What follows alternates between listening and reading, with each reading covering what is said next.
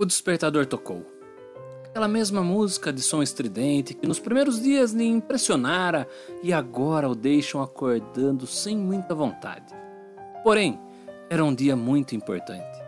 Você conseguiu a aprovação de uma grande empresa de notícias para o trabalho que sempre sonhou? Sair dos pequenos textos diários das folhas dos jornais que amarelam junto ao que escreveu para poder fazer seu primeiro trabalho pago de jornalismo investigativo. Você é curioso por essência. Sua mãe dizia que sua curiosidade um dia lhe faria mal. Porém, como todo sonhador, não quis dar ouvidos aos conselhos limitadores dela e insistiu em tal objetivo até consegui-lo. O jornal Bastidores resolveu financiar seu trabalho. Seu chefe, inclusive, está realmente curioso com o caso que você contou. Afinal, ninguém fala muito do assunto, assim sua curiosidade o fez aceitar a proposta.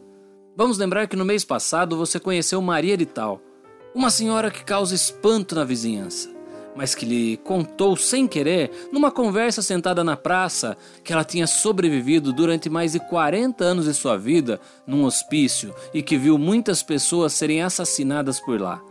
Entre lampejos de memória de uma idosa de mais de 80 anos e seus rabiscos numa folha de papel toalha retirado da barraca de cachorro-quente, sua cabeça tecia uma trama que ora fazia sentido, ora lhe parecia mentira. Mas sua paixão é esta, né? Investigar. E você foi, convenceu seu chefe e agora terá dois meses pagos pelo jornal para descobrir mais sobre os hospícios de Barbacena. A senhora falou-lhe alguns nomes e profissões de pessoas que passaram por lá Mencionou um médico de nome que você já nem lembra mais tão bem, porque na hora ela não conseguiu falar tão bem, mas que era uma pessoa que lhe tratava bem, sendo diferente de todos os outros médicos do local. Uma enfermeira que ficou poucos dias e lhe disse para fugir daquele lugar. Um jornalista com fotógrafo que apareceu por lá e tirou fotos dela.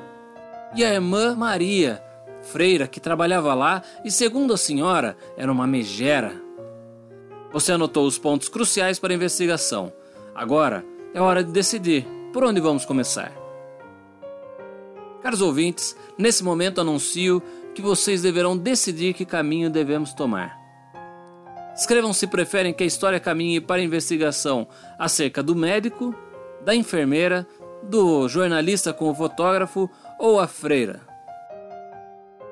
Escolha e mande sua decisão para compormos o próximo capítulo.